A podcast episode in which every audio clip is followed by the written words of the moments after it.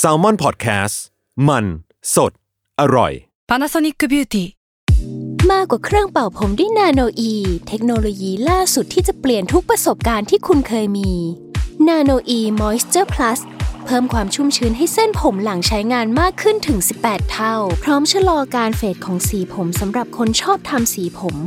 ดูแลความชุ่มชื้นทั้งเส้นผม หนังศีรษะและผิวคุณ Panasonic NA0J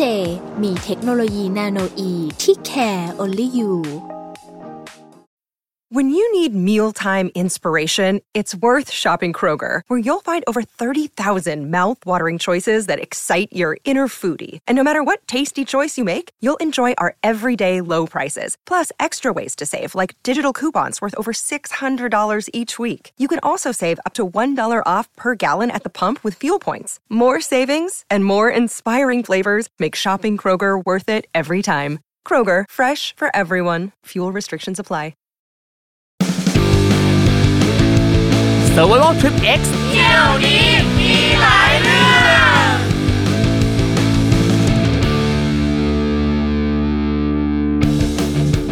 สวัสดีครับ ขอต้อนรับเข้าสู่รายการ Survival Trip X เที่ยวนี้มีหลายเรื่องนะครับ แขกรับเชิญเสียงใสของเรานะครับ ก็ยังอยู่นะฮะยังไม่ไปไหนนะครับเพราะว่าเรื่องยังไม่จบนะครับอะน้องพลอย พลอยไพลินตั้งประภาพรสวัสดีครับสวัสดีค่ะ เย่เย่เย่เย่นี้ ครั้งก่อนนะครับเล่าเรื่องอาร์เจนตินาไป แต่อย่างที่บอกไปนะว่าน้องพลอยเนี่ยนะครับเดินทางไปอเมริกาใต้เนี่ยไม่ได้ไปแค่อาร์เจนตินาเท่านั้นใช่แต่ยังไปประเทศอื่นๆอื่นๆอีกด้วยนะครับอะมีประเทศไหนบ้างนะฮะก็เราก็ไปอาร์เจนตินาแล้วก็อ่าเปรูแล้วก็บราซิลค่ะเออโอ้โหพูดถึงเปรูเปรูนี่เป็นอีกหนึ่งหมุดหมายของนักเดินทางหลาย ๆ คนเลยนะอ่าด้วยความที่แบบ ไปยากแล้วก็ราคาสูงอย่างที่เราได้เกริ่นกันไปใช่ลุ่มๆในครั้งใช่ก่อนแล้วนะครับอะถามน้องพลอยหน่อยครับว่าโอ้ยอันนี้ดูแบบเข้าเรื่องเร็วมาก เข้าเรื่องไวมากเลยเข้าเรื่องไวมาก จริงๆเหตุผลที่อยากเข้าเรื่องไวๆนะครับคือแบบรีบพูดรีบจบตอนจบเนี่ยจะได้ขายของนะครับเมื่อกี้ถามโปรดิวเซอร์มาแล้วว่าโอ้ยขายของสำนักพิมพ์ตัวเองได้ไหมนะครับเขาบอกได้นะชื่อชื่ออะไรคะสำนักพิมพ์ Avocado Book อ๋อเออเป็นสำนักพิมพ์น้องใหม่อ๋อเออ นี่แหละก็ถ้าน้องพลอยนะครับ อยากจะออกหนังสือแล้วก็รู้สึกว่าอะไม่อยากออกกับบันบุ๊กแล้วเออได้ปะดูเป็นดูเป็นคนชั่วมากดูพี่เป็นคนชั่วมาก นั่นแหละก็ฝากสำนักพิมพ์ Avocado Books ไว้ในอ้อมอกอ้อมใจด้วยนะครับได้เลยค่ะขอบคุณครับเออนั่นแหละอะพูดถึงเปรูนะครับค่ะทำไมน้องพลอยถึงสนใจจะไปเปรูด้วยครับ ตอนแรกอะ คือเราไม่ได้แพลนเปรูไว้ในหัวเลยอ้าวค่ะ คืออย่างที่บอกว่าเราจะไปปาตาโกเนียใช่ไหมแค่นั้นเลยปาตาโกเนียใช่ is only คือมันก็จะมีแบบฝั่งอาร์เจนตินากับฝั่งชิลีครับเราก็จะไปชิลีต่อตอนแรกค่ะ แล้วก็จะไปเดิน W Trek อะไรอย่างนี้ แต่ว่าด้วยความที่ว่าชิลีเนี่ยค่อนข้างเอกสารเยอะ แล้วเราก็กลัวที่เราแบบว่าติดมาสนามบินแล้วตอนนั้นใช่ไหมอะเราก็กลัวว่าถ้าเราต้องเอกสาร PCR อีกอะมันจะเข้าไม่ได้อีกเราก็เลยพยายามเปลี่ยนแผนทุกอย่าง คือไม่ไปก็ได้ปาตาโกเนียไม่ไปแล้วอะไรเงี้ยแต่คือเราไปฝั่งอาร์เจนตินามาแล้วนะแต่ว่าครัแค่บไม่ได้ไปฝั่งชิลีเฉยๆ เดี๋ยวนะคือปาตาโกเนียมันอยู่ตรงไหนนะครับ คือมันเป็นแถบที่มันจะอยู่ทั้งสองประเทศค่ะทั้งอ๋อมีเหมือนชิเป็นลีชายแดแล้วนก็อาร์เจนระหว่าติงนาชิลีกับอาร์เจนใช่ก็จะอ่าโอเคมีเขาอยู่สองแบบสองด้านที่เห็นได้อืมเหมือนกันอะไรครับเงี้ยใช่แต่ว่าเราก็เลือกที่จะแบบโอเค ไปอาร์เจนตินามาแล้วไม่เป็นไรไม่ไม่ไม่ได้ไปชิลีก็ได้ เพราะว่าเราก็ไม่อยากไปเสี่ยงแบบเสียเวลาอะไรอย่างเงี้ยเราก็เลยเปลี่ยนแผนแล้วก็หาประเทศที่ไม่ต้องมี PCR อืมแล้วก็ไปเจอเปรูครับแล้วเราก็เปลี่ยนตอนนั้นเลยแล้วก็จองตั๋วไปเปรูเลยใช่เนี่ยชอบตัวเนี้ยชอบการไม่วางแผนไม่จวาริงงแผนแบบว่าแรนดอมมากๆเอใช่อคือค่ะเปลี่ยนตรงนั้นเลยว่าจะไปไหนยังไงดี ใช่ คือการเที่ยวลักษณะเนี้ยตอนสมัยหนุ่มๆอีกละพี่ก็ก็บ่อยๆ เวลาที่อยู่ๆแบบเราแค่รู้สึกว่าเราอยากจะไปญี่ปุ่น แล้วคือเราเราไปมาแบบเมืองหลักๆอะเราไปมาเยอะแล้วอะวิธีที่พี่ทำก็คือสุ่มหลับตาจิ้มใน Google Earth อะไปลงเมืองไหนกูไปเมืองนั้น เอ้ยก็ดีเหมือนกันนะเออสนุกดีเออแล้วก็เคยมีครั้งหนึ่งอะจิ้มลงไปแล้วก็ จะจำจำชื่อเมืองไม่ได้ด้วยด้วยอะแต่จำได้ว่าพอเราจิ้มโดนชื่อเมืองนี้แล้วอะเราก็เข้าไปดูในเว็บ Couchsurfing อ่าเออว่ามีโฮสต์คนไหนที่อยู่เมืองนี้บ้าง ให้เราได้ไปนอนบ้าง ใช่ แล้วเราค่อยทักไปว่าเนี่ยเราจะไปเมืองนี้อ๋อเออ นั่นแหละก็เป็นอ่าการสนองนิดความแบบความเบื่อเมืองหลัก เออดีเหมือนกันนะ ก็ลองลองดูได้แล้วอย่างแล้วอย่างอันเนี้ยเมืองเมืองที่ไปอะก็ปรากฏว่าเป็นเมืองที่ขึ้นชื่อเรื่องเกี๊ยวซ่า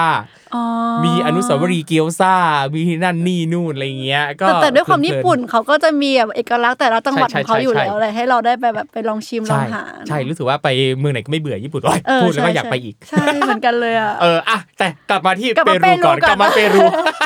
กลับมาเปรูก่อนค่ะถึงไหนนะเมื่อกี้ถึงที่เราตัดสินใจไปเปรูเออแต่จะไปเปรูแบบที่ค่ะไม่ได้วางแผนใดๆ แค่รู้สึกว่าเปรูเนี่ยเป็นประเทศที่ไม่ได้จะต้องเตรียมเอกสารอะไรให้มันยุ่งยากมากนัก ใช่ค่ะอืมเราก็เลยเลือกที่จะ ไปเปรูแล้วก็บินไปลงที่ลีมาครับเป็นเมืองหลวงของเปรูเนาะครับผมค่ะอย่างตอนที่น้องพลอยตัดสินใจไปเปรูเนี่ยตอนนั้นเนี่ยได้หาข้อมูลอะไรเพิ่มเติมเกี่ยวกับเปรูบ้างไหมครับ นอกจากว่ามันไม่ต้องใช้เอกสาร RT-PCR ก็หาวางแผนไว้ก่อนค่ะว่าเออถ้าจะไปเปรูเราจะไปไหนดีอะเปรูก็ง่าย ๆ ก็ถ้าทุกคนรู้จักก็มาชูปิชูอยู่แล้ครัวบแล้วก็ตั้งธงไปเลยว่าโอเค เป้าหมายใหม่เราไม่ใช่ปาตาโกเนีย W Tech ละอะฉันจะไปมาชูปิชูก็ได้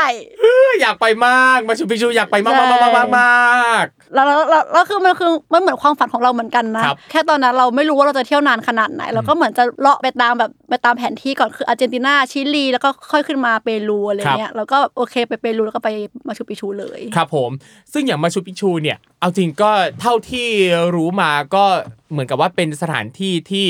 มันก็ไม่ได้จะไปง่ายขนาดนั้นปะ จริง ๆ มันก็ไม่ได้ง่ายแต่ก็ไม่ได้แต่ก็ไม่ได้ยายากกแล้วแต่ว่าเราจะเลือกเดินทางยังไงด้วยอืมค่ะอ๋อแปลว่ามันมีวิธีเดินทางหลายวิธีมีอะไรบ้างอะครับใช่ คือถ้าเราจะไปมาชูปิชูเนี่ยมันต้องไปเริ่มที่เมืองคุสโกก่อนเนอะครับเป็นเมืองที่เหมือนเป็นประตูด่านแรกที่เราจะต้องนั่งต่อไปที่มาชูปิชูอืมก็ถ้าจะไปคุสโกเนี่ยก็เลือกได้ว่าจะบินไปหรือนั่งรถบัสไปครัก็บแล้วแต่ budget ของเราอืมแต่ว่าถ้าจากคุสโกไปมาชูปิชูเนี่ยมันก็จะมีอีกหลายเส้นทางไม่ว่าจะเป็น Salkantay Inca Trail หรือว่าจะนั่งรถไฟขึ้นไปแบบสวยๆก็ได้ครับอะไรซึ่งน้องพลอยเดินทางไปยังไงครับมาชูปิชู ไม่ใช่สามอันนั้นเดี๋ยวเรื่องนะราวมันอยู่ตรงนี้เอ้ยไม่ใช่ทั้งสามอันนั้นเลย เดี๋ยวนะเมื่อกี้ก็ถามว่ามันมีเดินทางยังไงบ้างอันนั้นก็เล่ามาหนึ่งสองสามแต่ตัวเองไม่ได้เอาสักสามอย่างไม่นี้ใช่เลยสามอย่างนั้นเลย Oh my god ใช่คือตอนแรกอะเราตั้งเป้าว่าเราอะจะเดิน trekking ด้วคยรับ Inca Trail ที่เป็นอืมเหมือนแบบ trail ชื่อดังที่ได้ Alright เห็นอารยธรรมของชาวอินคาอะไรอย่างเงี้ยเออแล้วก็กะจะทำอย่างนั้นแหละที่เดินสี่วันครับแต่ว่าพอเราไปเนี่ยมันเป็นช่วงอีสเตอร์อืมก็คือเป็นช่วงที่หยุดยาวของที่นู่นทำให้มาชูปิชูเนี่ยตั๋วเต็มอืมแล้วคือคิดดูว่าเราอุตส่าห์บินมาเพื่อมามาชูปิชู แต่มาครับชูปิชูตั๋วเต็มอะไรเงี้ยเขาก็เลยบอกว่าเอ้ยถ้า you จะมา Inca Trail แล้ว you ไม่ได้ขึ้นไปมาชูปิชูเนี่ยไม่ต้องมามันไม่คุ้มอืมแล้วเราก็ไม่รู้ไงว่ามาชูปิชูเป็นยังไง เราก็ไม่เคยไปครับแล้วก็เข้าใจว่าตั๋วเนี่ยมีแค่ด่านเดียวที่จะเข้าไปมาชูปิชูได้อืมแต่จริง ๆ แล้วว่ามันมีทั้ง4 entry เลยบางที่มันจะได้ไปแต่ละมุมของมาชูปิชูอืมอะไรอย่างครัเงี้บยค่ะเราก็เลยรู้สึกว่าเราไม่อยากเสียเงิน ไปจ้างทัวร์ trekking Inca Trail แบบมันหลายหมื่นมากหมื่นสองหมื่นอะไรเงี้ยเพื่อจะไปมาชูปิชูแล้วเราไม่ได้ไปจุดไฮไลท์อืมเราก็เลยรู้สึกว่างั้นเราไม่ไป Inca Trail ก็ได้ แต่เราจะไปวิธีอื่นครับที่ไม่ได้เสียเงินเยอะ แล้วก็ไปแค่ให้เหมือนแบบไปให้ถึงก็พอไม่ต้องไปจุดไฮไลท์ก็ได้อะไรเงี้ยใช่เราก็เลยล้มเลิก Inca Trail กับ Salkantay ไปเพราะมันเต็มหมดแล้วด้วยครับใช่เพราะว่าคนไปเยอะมากอืมช่วงนั้นเนี่ยเป็นช่วงเดือนอะไรนะครับที่ไป ช่วง เมษาค่ะ เป็นช่วงอืมอีสเตอร์ของเขาครับ ใช่อะแวะตรงนี้นิดนึง อันเนี้ยคืออีกอย่างหนึ่งที่นักท่องเที่ยวควรจะต้องมีข้อมูลนะครับ คือเรื่องเกี่ยวกับวันหยุดของแต่ละประเทศแต่ละพื้นที่อะเพราะว่าบางครั้งเนี่ย เราคิดว่าไปแล้วมันมันจะมีอะไรแต่บางทีมันมันเงียบปิดหมดทั้งเมืองก็มีนะสำหรับในบางประเทศอย่างยกตัวอย่างเช่น สมมุติเราไปบางประเทศเรารู้สึกว่าเอ้ยไปช่วงคริสต์มาสช่วงปีใหม่มันน่าจะเฟสทีฟอะโอ้มักน่าริจะบแบบเลย แต่สำหรับในบางเมืองที่เป็นเมืองใหญ่แท้ๆอะคือเงียบร้านรวงปิดหมดเลย ไม่มีอะไรเลยอยู่แบบเหงาๆนะฮะใช่ใช่เอออันนี้คือสิ่งหนึงที่เราต้องหาข้อมูลเหมือนกันหรือว่าเนี่ยอย่างสมมุติเราไปช่วงที่เขาเป็นวันหยุด อะเขาอาจจะออกมาเที่ยวกันเยอะมากจนทำให้ตั๋วเต็มไม่มีพื้นที่เหลือสำหรับนักท่องเที่ยวขาจรที่ไม่ได้จองไปก่อน อันนี้ก็เป็นไปได้เหมือนกันนะครับ อืมอะใช่กลับมาที่น้องพลอยต่อเราเราก็เลยไม่ได้แบบว่าไปอินคาเทรลกับซาคันทายครับด้วยแบบตั๋วตรงตั๋วเต็มอะไรเงี้ยแต่เราก็ ไปซื้อตั๋วมาชูปิชูเข้าอีกเส้นทางหนึ่งแต่ตอนนั้นเราก็ไม่ได้คิดว่ามาชูปิชูอะที่ภาพเราคิดเอาไว้อะมันคือไอ้มุมที่คนชอบไปถ่ายรูปกันอะที่มันใช่ใช่เป็นใช่ตัวแบบเอาปากกาแล้วก็มียืนแล้วก็เห็นอ่ามาชูปิชูอะไรนั้นอะอ่าคือเราอยากไปแค่ตรงนั้นแต่แต่ว่าไอ้ตั๋วที่มันเต็มอะมันคือตั๋วที่มันเข้าไปในในในในที่มันขึ้นไปบนยอดเหมื Machu Picchu เหรอที่มันเป็นอ๋อในบ้าบ้านนของโอเคเขาที่เราถ้าไปดูได้อะไรเงี้ยอันนั้ครันบมันเต็มอืมแต่ว่าไอ้ตั๋วอื่นสองสามสี่เนี่ยมันก็คือ เป็นเหมือนกันหมดก็คือได้ไปตรงจุดไฮไลท์ตรงนั้นอยู่ดีอะไรเงี้ยเราก็เลยโอเคซื้อตั๋วไป แล้วทีนี้ตอนแรกเราก็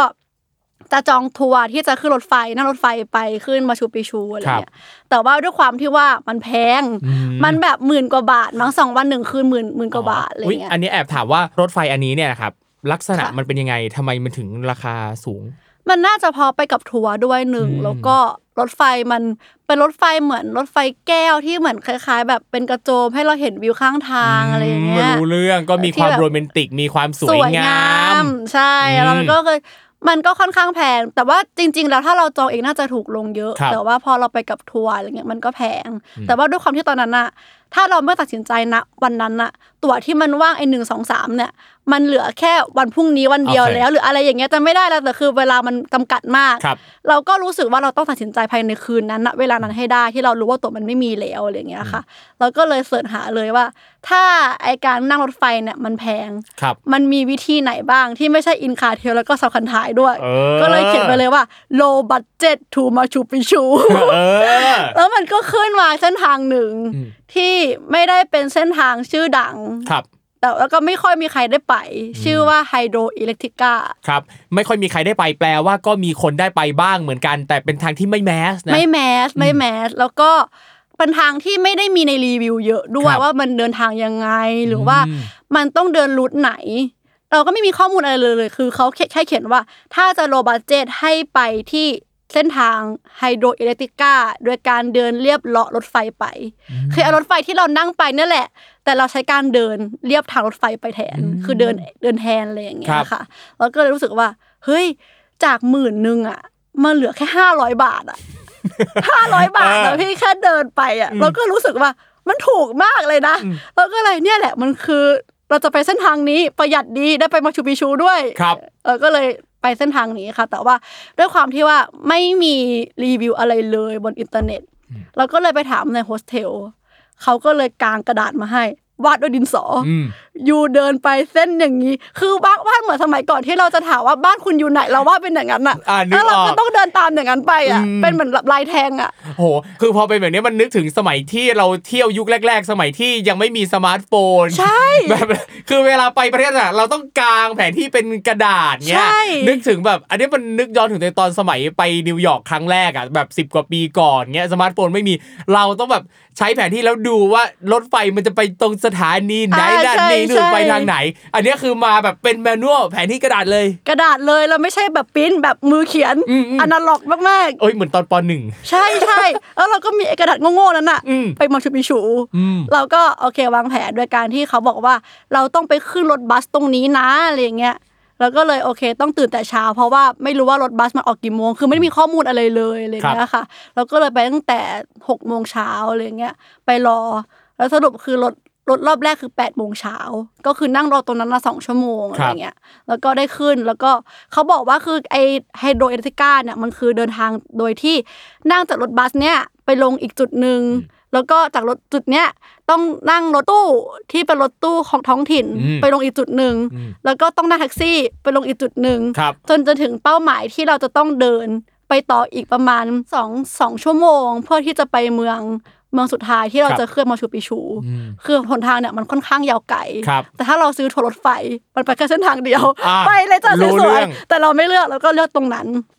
ทีนี้เราก็แบบว่า คือแต่ไอ้ที่เราเล่ามาทั้งหมดเนี่ยมันต้องไปก่อนที่ฟ้าจะมืดนะอืมเพราะว่าตอนที่เราจะเดินป่าตอนเส้นทางสุดท้ายอะถ้ามันค่ำแล้วอะมันไม่มีไฟเลย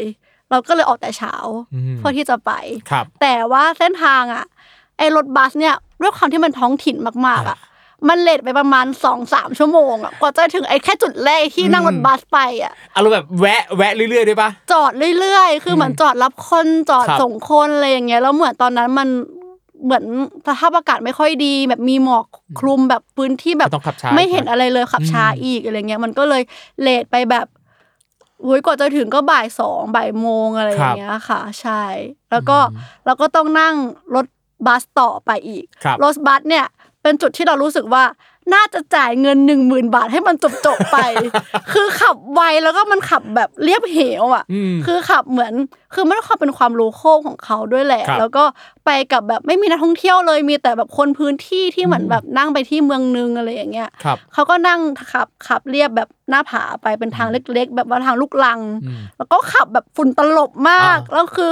ขับไวแบบคือถ้าเบรกไม่ทันคือตกเหวได้เลยอะไรอย่างเงี้ยเราก็แบบนั่งลุ้นแล้วก็ในใจคือแบบวันหลังฉันจะไม่ขี้งกอีกแล้วฉันจะต้องฉันจะแบบเอาความสะดวกสบายไว้ก่อนอะไรเงี้ยอืมใช่คือกดตัวเองมากว่าทำไมเราถึงแบบเลือกมาอย่างนี้อะไรอย่างนี้อืมแต่ว่าก็ไปถึงที่คือแท็กซี่ได้ปลอดภัยครับ เมื่อกี้เนี่ยพอเล่าถึงตอนแบบขับบัสเรียบ หน้าผา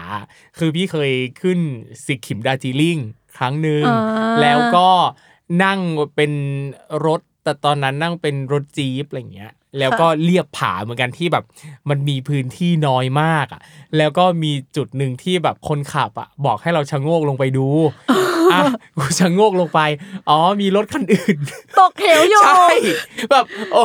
ยไม่ต้องให้กูดูก็ได้ ขอบคุณที่บอกนะเออ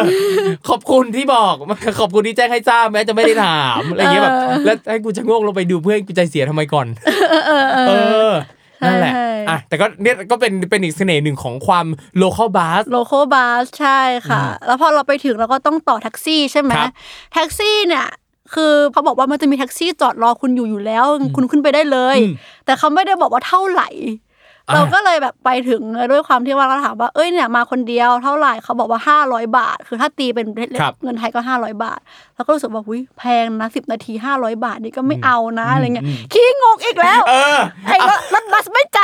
เออำแต่ว่าเราก็ไม่เป็นไรแล้วก็แบบว่าเขาบอกว่าถ้าแต่ว่าถ้าจะมีแบบรอคนมาจอยอะก็ไม่รู้ว่าจะเต็มเมื่อไหร่อะไรเงี้ย แล้วก็ไม่เป็นไรไอจะรออแต่ตอนนั้นน่ะคือมันก็เริ่มเย็นแล้วนะครับแต่ก็ขี้งกไงก็ไม่เป็นไรจะรอจะรอจนกว่าจะมีคนเต็มแท็กซี่แล้วก็เออไปด้วยกันแล้วก็หารกันอะไรเงี้ยอืมแต่ว่าก็รอไม่นานสิบห้าทีก็เหมือนแบบมีแก๊งแบบเป็นเด็กสามคนมาพอดีครับเขาก็แบบขึ้นไปด้วยกันแล้วเขาก็ขับขับขับไป ขับไปอยู่ๆเขาก็จอด จอดอยู่แบบกลางทางในป่าอะไรอย่างเงี้ย แล้วเขาก็พูดภาษาสเปนแล้วเราก็ฟังไม่ออกแล้วเขาก็ชี้ชี้ชี้ชี้ชี้แล้วเขาไล่เราจากรถไล่เรากลางทาง ครับ แล้วเขาก็กระเป๋าแบ็คแพ็คเราอะโยนให้เด็กคนนั้นน่ะที่มากับเราอะอ่า แล้วก็เหมือนอารมณ์แบบแบกให้เราด้วย อืม แล้วเด็กก็แบกแบกกระเป๋าเราเดินเข้าไปในป่า เดินนำหน้าเราไปเลยอะไรเงี้ยครับแล้วก็เฮ้ยเฮ้ยกระเป๋าแบ็คแพ็คอ้ายอ่าแบบหยุดก่อนอะไรเงี้ยเขาก็เหมือนแบบวิ่งวิ่งวิ่งวิ่งไปอะไรเงี้ยแล้วก็ตกใจว่าเกิดอะไรขึ้นอะไรเงี้ย เราก็เหมือนแบบวิ่งวิ่งวิ่งตามเขาวิ่งตามเขาแล้วก็บอกว่าหยุดก่อนเดี๋ยวแบกเอง เพราะเราไม่รู้ว่าเขาจะทำอะไรไงเราไม่รู้ว่าทำไมเขาถึงจอดเรากลางทางเราฟังอะไรไม่รู้เรื่องเลย แล้วก็เหมือนแบบอะเริ่มไม่เหมือนในแผนที่ที่เขาบอกแล้วว่าครับไอ้แท็กซี่เนี่ยมันจะขับตามทางไปอ่าแต่นี่คือเขาปล่อยเราระหว่างทาง แล้วก็เข้าไปในป่าอะไรคก็รับไม่รู้คือไม่ได้อยู่ในทางเดินอืมก็แบบเข้าไปในป่าที่เหมือนแบบมีแม่นงแม่น้ำครับอีกจุดหนึ่งคืออยู่ตรงนี้อืมมันมีกระเช้า local ที่เป็นเหมือนเป็นเชือกร้อย ให้ข้ามแม่น้ำไปครับ แล้วมันเป็นแค่กระเช้าโง่ๆแบบเป็นเหล็กแบบเหมือนแบบตกได้ก็คือตายอะไรเงี้ยอยู่ตรงนั้นแล้วไอ้เด็กสามคนนี้ทุกคนก็ช็อกแบบจะข้ามยังไงวะ คือมันแบบไม่ได้มีใครบอกไม่ได้มีในรีวิวโฮสเทลก็ไม่ได้บอกเอาไว้อะไรเงี้ย เขาก็สาวเชือกกันเลยเลย สาวสาวสาวเชือกกัน แล้วก็จะข้าม การข้ามเนี่ยคือการที่โดดไอ้เหล็กลวดนั้นน่ะนั่งอยู่บนเหล็กลวดนั้นแล้วก็สาวเพื่อที่ครัจะบไปอีกฝั่งหนึ่งครับ คือแบบมันแบบดิบมากโลโก้มากแล้วไม่มีใครช่วยเราดูด้วยนะ คือต้องทำกันเอง แต่โชคดีที่เรารอเพื่อนไงไอไอเด็กสามคนนั้นอะไรครัเงี้บยแล้วก็มีเหมือนผู้ใหญ่อีกคนนึงที่กำลังแบบหาวิธีการข้ามเหมือนกันแล้วเขาก็ช่วยเราณเวลานั้นน่ะคือ ไอเด็กสามคนนั้นน่ะมันจะโดดไปด้วยกันครับพร้อมกันอืมในใจก็แบบถ้าทิ้งฉันไว้คนเดียวน่ะคนสุดท้ายอะ ฉันจะสาวเชือกเนี้ยข้ามแม่น้ำได้ไงวะเออเราก็เลยเดินไปห้ามเขา แล้วก็เกาะกงก็บอกว่า ฉันขอไปก่อนแล้วอยู่อะแบบก็คือชีเด็กคนนั้นอะมากับฉันอืมคือไม่ได้พูดภาษาอังกฤษนะคือแบบครับชีชีก็มากับ I please ก็ไหว้เขา please please คือแบบขอแล้วเหอะแบบว่าคือถ้าแบบเขาไปกันสามคนคือเขาจะโดดขึ้นอยู่แล้วอะถ้าทิ้งเราไว้คนเดียวอะเราทำไม่เป็นครับเราจะทิ้งเราในป่างั้นอะก็ไม่ได้อะไรอย่างเงี้ยอืมเราก็เลยแบบมันโดดขึ้นไปเลยแล้วก็แบบให้เขามากับเราครับแล้วเขาก็สาวเชือกอ่าข้ามแม่น้ำให้เราอะไรอย่างเงี้ยเอ โอ้โหอพีคมากคือตอนนั้นคือแบบ นี่มันทริปอะไรวะเนี่ยทำไมมันถึงไม่มีใครบอกอะไรเงี้ยแต่สรุปแล้วคือเราเพิ่งมาเข้าใจว่าไอ้ทางที่มันปกติที่มันจะไปได้อะครับมันเหมือนมันทางมันถล่มหรือมีคนทำทางเอาไว้อ๋อมันก็เลยเปลี่ยนเป็นเชือกครับเชือกแล้วก็ให้ข้ามแม่น้ำแทนอะไรอย่างนี้อืมใช่คือพอบอกว่าเข้าป่าไปมีต่องสาวเชือกมีแม่น้ำลำธารคือภาพเหนือมันมีความแบบเป็นหนังสยองขวัญเกรดบี แบบเควินอินบูธเออหรืออะไรสไตล์นั้นเลยอะมันเหมือนแบบประจนภัยเหมือนแบบมาทำอะไรก็ไม่รู้ครับไม่นี่ไม่ใช่มาชูไปชูที่ฉันคิดเอาไว้อะไรอย่างเงี้ยใช่ก็เธอเลือกที่จะไม่จ่ายตังค์แพงใช่ ตอนนั้นคือถ้าจ่ายตังค์ก็คือแบบสบายแล้วนะอืมแต่ว่าเราก็แบบขี้งกอะไรอย่างเงี้ยแล้วเดี๋ยวนะ แล้วมันมันเลยอยากรู้ต่อว่า แล้วเด็กคนนั้นเด็กอ่ากลุ่มเด็กสามคนนะครับ ได้คุยได้อะไรกันบ้างไหมฮะคือเขาพูดภาษาอังกฤษกันไม่เป็นค่ะ ก็ไม่ได้แบบเลยเหรอไม่ได้เลย คือได้สเปนอย่างเดียวแล้วเราก็แบบ เหมือนเราก็ไม่รู้แล้วก็เดินตามเขาไปอะไรเงี้ยครับแล้วทีนี้เขาก็เหมือนกันเดินเดินเดินแล้วเขาก็กวักเรียกเราอืมเหมือนอารมณ์แบบเพื่อนที่แบบคนละภาษากันนะแล้วก็ฮู้ฮู้อะไรอย่างเงี้ยอ่าแล้วเราก็เดินตามเขาไปแล้วเขาก็เหมือนแบบวิ่งขึ้นแท็กซี่เหมือนจะมีแท็กซี่แบบมารอรับอีกฟากหนึ่งอยู่แล้วอะไรอย่างเงี้ยค่ะ แล้วก็ค่อยขึ้นแท็กซี่อันนั้นน่ะแล้วก็ขับไปต่อ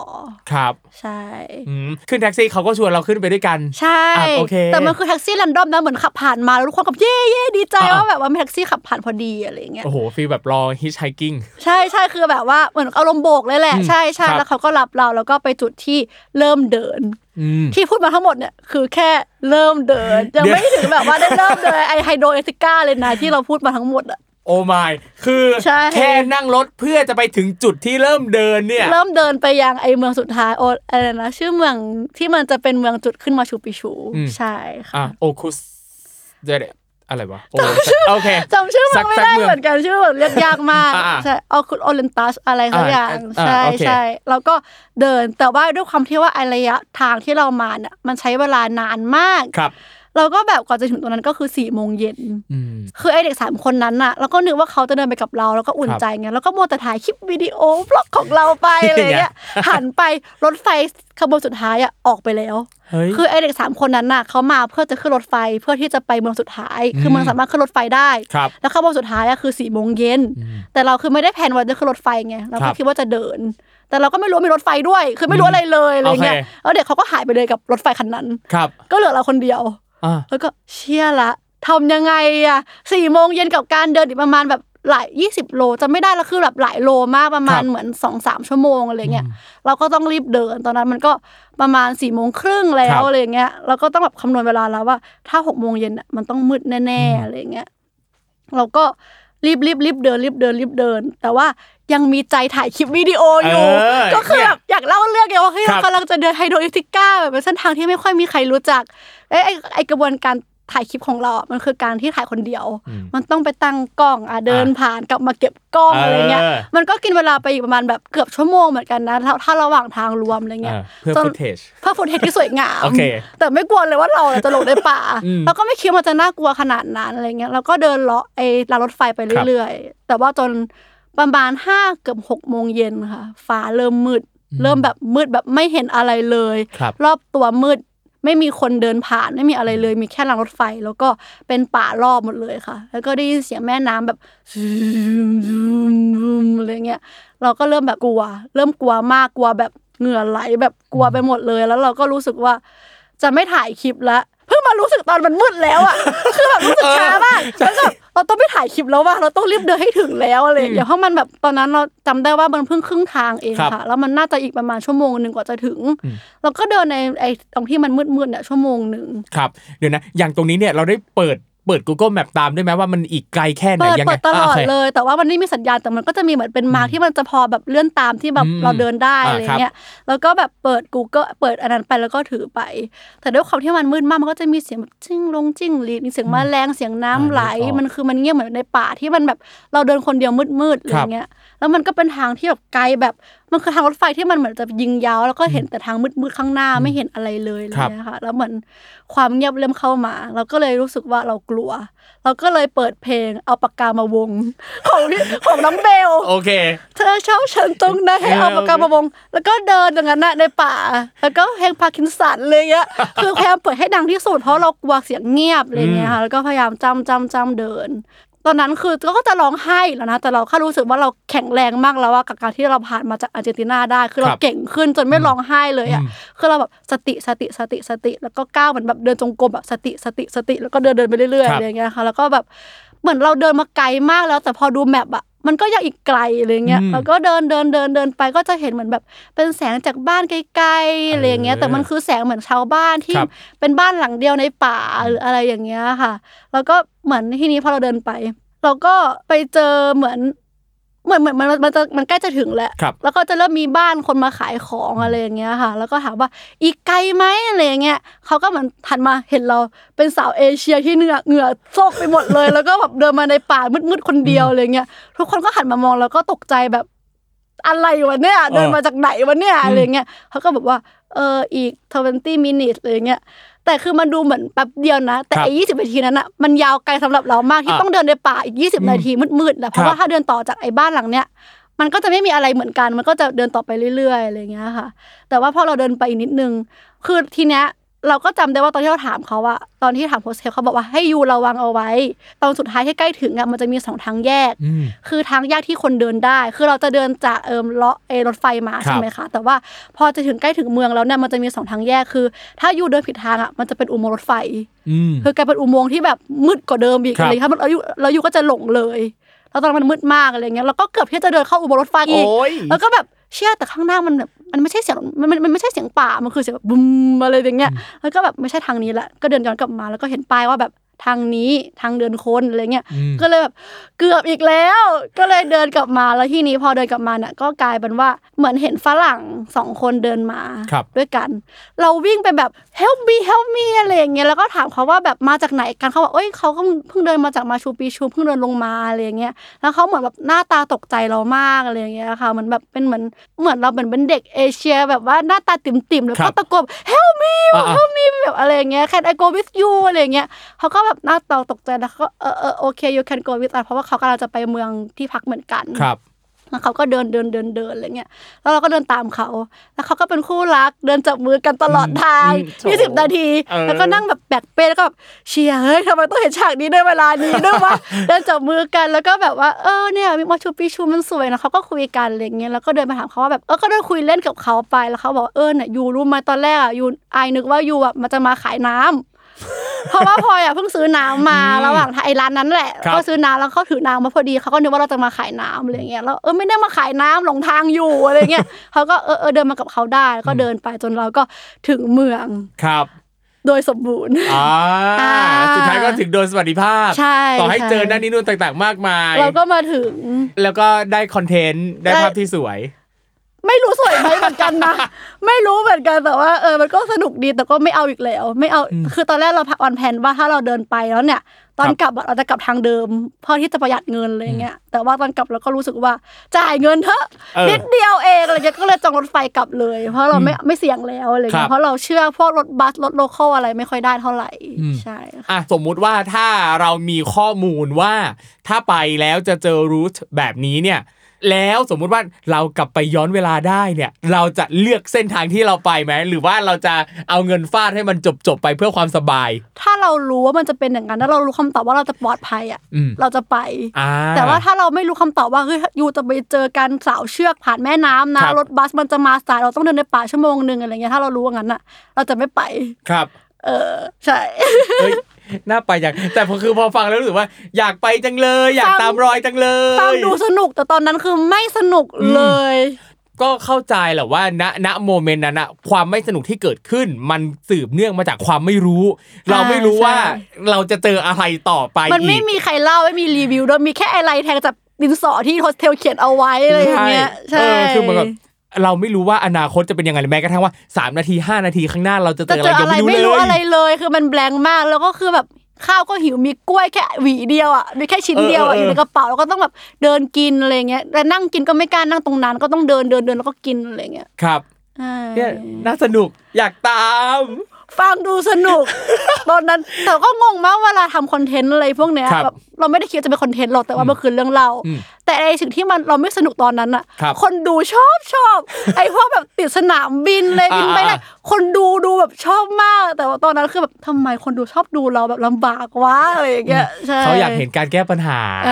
อ เออใช่อะไรที่มันราบรื่นอะ มันง่าย มันไม่สนุก ใช่ มันง่าย ใครใครก็ราบรื่นเออดังนั้นเอ้ยถ้ามีประเด็นใดๆแบบเออ อันนี้แหละ ดูใช่น่าสดูนน่าใจสนุกใช่เออใช่อะแล้วอย่างน้องพลอยไปอันนี้เนี่ยก็คือคืนนั้นก็ไปถึงที่พักถึงเมืองเมืองที่เป็นจุดพักอย่างสบายใจแล้วก็ค่ะอีกอีกวันหนึ่งก็ค่อยขึ้นไปมาก็ชูปิกขึ้นชูไปอะครับพิชูใช่เป็นไงบ้างบนมาชูปิกชูมาชูปิชูเนี่ยมันก็จะขึ้นได้โดยการนั่งรถบัสไปครับนั่งขึ้นไปก็ 400 บาทถ้าตีง่ายๆ ก็ประมาณ 20 นาทีอะไรเงี้ย แต่ว่าถ้าเดินขึ้นไปเนี่ยมันก็ชั่วโมงหนึ่งครับขี้งกอีกแล้วอีกแล้วคือแบบ 20 นาที 400 บาทเลยเหรอว่าแพงมากเลยนะเออออะไรเงี้ยก็ก็ไม่นั่งรถบัสก็คือเดินขึ้นไป แต่ก็ไม่ได้มีอะไรก็คือเดินชั่วโมงหนึ่งอะไรครัเงี้บยใช่ก็ไปถึงมาชูปีชูก็ ด้วยความที่ว่า ticket ที่เราซื้อไปอะมันไม่ใช่ ticket ที่มันเป็นที่เขาซื้อการที่มันเต็มแล้ว แต่มันคือ ticket ที่มันจะต้องขึ้นไปบนเขา คือมันจะเป็นเหมือน hiking ครับวันหนึ่งสั้นๆอะไรอย่างเงี้ยค่ะ ขึ้นไปบนเขาดูวิวได้ แล้วก็ได้ไป route นั้นแทนก็เดินขึ้นเขากันไปครับขึ้นแบบไปประมาณครึ่งแบบว่าชั่วสองชั่วโมงอะไรเงี้ยกว่าจะลงมาก็เย็นเย็นๆแล้วอะไรเงี้ยครับค่ะ ใช่อืมอะน่าสนใจ แต่พอคือพอฟังแล้วเนี่ยสิ่งหนึ่งที่พี่รู้สึกว่าคนฟังหลายคนเนี่ยอาจจะอยากถามเหมือนกันก็คือว่า การที่เราเดินทางไปอเมริกาใต้เนี่ยแน่นอนว่าใช้ตังค์เยอะ ค่ะค่าเดินทางค่าตั๋วเครื่องบินค่านั่นนู่นเยอะ แต่ทำไมน้องพลอยถึงเลือกที่จะประหยัดในเรื่องเหล่านี้ที่ว่ามา เออมีเออเขาไม่กระบวนการรู้เหมือนกันคิดในการตัดสินใจเรื่องการใช้ตังค์ยังไงบ้างเวลาไปเที่ยว ไม่รู้เหมือนกันนะแต่แค่คือเหมือนตอนที่เราไปเปรูเรา ตอนนั้นนะเราจองไปทุกๆอย่างแล้วค่ะครับแล้วคือเราก็เห็นค่าเงินแล้วว่าเราอะใช้ไปเยอะมากอืมคือแค่ค่าบินก็แสนสองแล้วอะถ้ารวมแบบบินมาแล้วก็บินในระหว่างประเทศอะไรครัเงี้บยเรารู้สึกว่ามันพันแพงสำหรับเราเหมือนกันนะเลยแล้วเราเป็นเด็กที่ เที่ยวมาแบบนี้อยู่แล้วค่ะ คือเมื่อก่อนเราก็จะนั่งบขสเที่ยวอะไรเงี้ยครับคือจนเราก็โตแล้วก็มีเงินแล้วนะอะแต่มันก็ยังติดความขี้งกอะอืมคือเป็นคนขี้งกจนเพื่อนก็บอกว่าบางทีแกก็ไม่ต้องงกขนาดนี้ก็ได้มั้งอะไรอย่างเงี้ย แต่ด้วยความที่เราก็ติดในการที่แบบทำอะไรที่มันถูกที่สุดอะไรอย่างเงี้ยมั้ง คือมันน่าจะเป็นนิสัยแล้วเราก็รู้สึกมันสนุกดีที่แบบได้ไปประจนภัยครับหรือว่าไม่ได้ไปเส้นทางที่มันง่ายเกินไปอะไรเงี้ยอืมเออใช่อันนี้ใช่นี่นี่คือพี่ก็พยายามคิดเหมือนกันเพราะว่าอย่างสมมุติว่าถ้าตัวเองอะเวลาไปเที่ยวอะ ก็ชอบใช้ตังค์น้อยๆชอบเออใช้ใช่ชอบใช้ตังค์น้อยๆไอ้ยกตัวอย่างเช่น เครื่องบินเงี้ยอะถ้านั่งเครื่องบิน พี่ก็จะชอบนั่งอีโคแทบไม่ไม่นั่งบิสเนสเลยใช่ใช่ใช่เพราะรู้สึกว่ามันไปถึงเหมือนกัน ใช่เหมือนกันอดทนเหมือนกันแค่ปวดหลังนิดเดียวนิดเอเดียวงเดี๋ยวก็นิดเดียวหายอะไรเงี้ใช่ยมันไปถึงเหมือนกัน แล้วก็สมมุติว่าอ่าถ้าไปถึงในประเทศนั้นๆน่ะ มันถึงเหมือนกันในราคาถูกกว่าอ่าเราก็จะใช่เลือกใช่ใช่แต่อย่างถ้าเป็นอาหารน่ะ พี่จะรู้สึกว่าเรายินดีที่จะจ่ายเพเฮ้ยราะเรามันจ่ายไม่เหเหมืมืออนนกักันนใช่แล้วก็แต่กินเนื้อกินอะไรเรากินเหมือนกันนะก็ใช่เออใช่คือถึงแม้ว่าปลายทางมันอิ่มเหมือนกันแต่รสชาติมันไม่เหมือนกันมันเป็นใช่อาหารคนละอย่างอัมันนเนี้ยไม่เราใช่จะยิแบบนดีจะเห็จ่านยอย่างนี้ในไทยไงเราต้องใช่กินอะไรที่แบบอร่อยในประเทศนั้นอะไรอย่างเงี้ยใช่เออเออเลยคิดว่าเออเนี่ยคิดว่าจะคล้ายๆกันเอาหรืออย่างการที่เราเสียตังค์เป็นแสนเพื่อบินไปอเมริกาใต้อย่างเงี้ยค่าตั๋วเครื่องบินใดๆอะนั่นเพราะว่า อันเนี้ยมันเป็นวิธีเดียวที่จะสามารถไปได้ใช่ใช่เราไม่สามารถจะแบบเดินหรือจะนั่งเรือเลาะไปมันก็ไม่ได้แล้วอะไรเงี้ยใช่อันนี้ก็เป็นสิ่งที่ต้องใส่แต่ว่าพอเป็นการเดินทางในประเทศอย่างที่น้องพลอยว่ามาเนี่ย มันมีหลายวิธีให้เลือกแล้วแต่ความสะดวกใจของเราว่าเราอยากจะแบบไหน แต่แต่ว่าเราก็ไม่ได้ถึงขั้นที่แบบ คือถ้าเรามีเวลาเยอะบางคนเขาก็จะเลือกที่จะนั่งรถบัสข้ามคปรับระเทศกันอะไรเงี้ยครับแต่ว่าเราเวลาน้อยก็คือเลือกบินเอาก็คือไม่ได้ลำบากแบบอืมเท่าหลายๆคนที่ครับเห็นมาเขาก็จะเออนั่งรถบัสข้ามครับกันเลยข้ามวันข้ามคืนก็นั่งรถบัสกัน แต่ว่าเรามีเวลาจำกัดก็เลยต้องบินเอาอะไรครัเงี้บยแต่ว่าถ้าอยากมาชูปีชูอะคือคำว่าไกลสำหรับแต่ละคนไม่เหมือนกันไงของเราคือเดินชั่วโมงหนึ่งอะคือไม่ได้ไกลมากอะครับแต่ถ้าบางคนก็จะอู้ชั่วโมงหนึงมันไกลนะเว้ยแต่เราคือเดินขึ้นเขาชั่วโมงเดียว ไม่ไกลสำหรับเราแล้วเราก็ประหยัดทีร้อยบาทเลยก็ไม่ได้ครับหนักอะไรมากก็อืมเดินขึ้นดีกว่าอะไรเงี้ยอืมใช่ค่ะแต่นี่กำลังคิดว่าสมมติถ้าพี่ไปสี่ร้อยบาทกับเดินชั่วโมงหนึ่ง จ่ายก็ได้วะใช่เพื่อนก็บอกว่าเป็นฉันฉันก็จ่ายนะใช่ฉันไม่ฉันไม่เดินชั่วโมงหนึ่งหรอกอะไรอย่างเงี้ยอืมสี่ร้อยบาทเองคือมันกลายเป็นว่าเองของเขาไงแต่เราอะแบบสี่ร้อยบาทเลยอะไรเงี้ยเออเออเออมันไม่เหมือนกันจริงใช่คือมูลค่าของเงินสำหรับความรู้สึกของแต่ละคนอะมันไม่เท่ากันใช่แล้วเราก็ชอบมเดินป่าอยู่แล้วก็ไม่ได้ติดอะไรใช่ใช่นะครับ ดังนั้นสำหรับใครนะครับเวลาฟังหรือเวลาเห็นเวลาได้อ่านเรื่องเล่าเกี่ยวกับการเดินทางของใครเนี่ยอย่าเอาตัวเองอะไปจัดการตัดสินใจในการใช้เงินของแต่ละคนนะครับใช่เพราะว่ามุมมองในเคสของแต่ละคนไม่เหมือนกัน สิ่งที่แต่ละคนจะได้จากการเดินทางแต่ละครั้ง จากการใช้จ่ายเงินแต่ละครั้งเนี่ยก็ไม่เหมือนกัน ความพึงพอใจของแต่ละคนไม่เหมือนกันนะครับดังนั้นถ้าใครรู้สึกมีปัญหากับการใช้เงินของคนอื่นก็ ไปเองจ่ายเองเอออืมค่ะแค่นั้นแค่นั้น โอ้โหฟังแล้วรู้สึกแบบอยากไปเที่ยวอยากออกไปเที่ยวมากอยากไปเที่ยวแบบผจญภัยอะไรเงี้ยรู้สึกว่าตัวเองก็ห่างหายการเดินทางแบบผจญภัยไปนานพอสมควรแล้วอืมอะโอเค น้องพลอยถามน้องพลอยหน่อยว่า การไปมาชูปิกชูครั้งเนี้ย การเดินทางในสไตล์น้องพลอยแบบนี้ น้องพลอยได้เรียนรู้อะไรบ้างอุ้ยเรียนรู้การเอาชนะใจตัวเองอะแล้วเวลาที่เราผ่านอะไรมายากๆอะมันจะครัมีบความว่าแบบ เก่งจังวะเออได้แล้วเว้ยเออเก่งเหมือนกันนั้นเนี่ย คือมันจะมีอย่างนั้นอยู่ในใจแล้วมันครับเหมือนมันทำให้เราฝึกในการที่ชมตัวเอง คือเราเป็นคนที่ไม่ค่อยชมตัวเองเท่าไหร่ครับถ้าแต่ว่าพอมันมันยากจริง ๆอะมันก็ต้องมีสักนิดนึงแล้วว่าที่เราจะหันมาแล้วบอกว่า เออเราก็เก่งเหมือนกันนะที่เราผ่านไอ้จุดมืดๆเมื่อกี้มาได้อะไรเงี้ยแล้วพอมันได้ชมตัวเองมันก็เหมือนแบบ เราได้รักตัวเองได้อบอุ้มตัวเองว่าเอ้ย ฉันเก่งนะเว้ยอะไรเงี้ยอย่าลืมความเก่งนี้นะ อย่าลืมภูมิใจในตัวเองนะอะไรเงี้ยชอบมากเลยชอบชอบประเด็นนี้จังเลยการที่เราจะชมตัวเอง เราให้กำลังใจตัวเอง มันไม่ใช่เรื่องผิดไม่ใช่เรื่องเสียหายเลย หลายครั้งเนี่ยนะครับเรามักมักจะได้ยินคนรอบข้างอะบอกว่าแบบรู้สึกแปลกๆ เวลาชมตัวเองใช่เวลาอุทิศใช่ใช่มันไม่แปลกเลย เราสามารถให้กำลังใจตัวเองได้ เราสามารถชมตัวเองได้ อันนี้เนี่ยมันเป็นเรื่องเล็กๆ น้อยๆที่เราสามารถจะสร้างความภาคภูมิใจสร้างความรู้สึกดีให้ตัวเองได้แบบไม่ยากเลย ไม่ต้องลงทุนไม่ต้องอะไร แต่เราทำให้ตัวเองเนี่ยรู้สึกมีคุณค่าขึ้นได้ จากการใช่ให้กำลังใจตัวเอง ใช่มันรู้สึกว่าเฮ้ยเราแบบ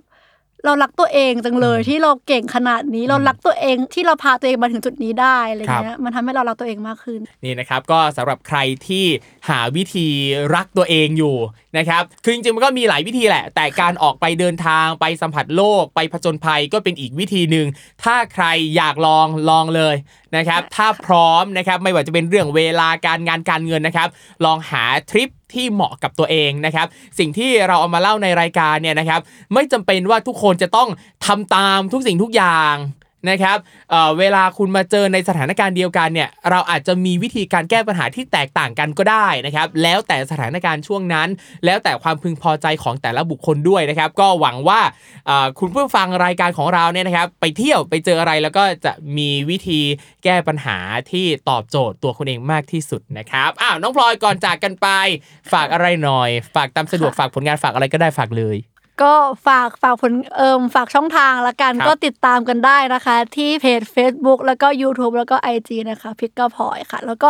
ถ้าผลงานแสดงก็มีคนถามมาก็เดี๋ยวจะมีให้ชมเป็นซีรีส์เร็วๆนี้ค่ะ เฮ้ย รอติดตามได้เลยนะครับอันนี้ซีรีส์นี่แอบแอบบอกได้บ้างอย่างครับว่าทางช่องไหนยังไงชื่อเรื่องอะไร ทาง VTV ค่ะอะ VTV เรื่องอะไรเอ่ย Bangkok Fable ค่ะ แต่ว่ายังไม่แน่ใจถึงเอิมคิวออนก็อืมฝากติดตามด้วยละปิดกล้องไปยังปิดแล้วปิดแล้ว ปิดแล้วนะครับแม่ฝากเหมือนกันนะครับซีรีส์ทางช่อง VTV เหมือนกัน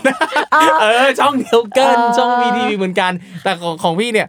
ก็ คิดว่ากว่าอันนี้จะออนก็น่าน่าจะปิดกล้องแล้วนะครับ เรื่อง 609 bedtime story นะครับอ่ทาง VTV เหมือนกันจ้า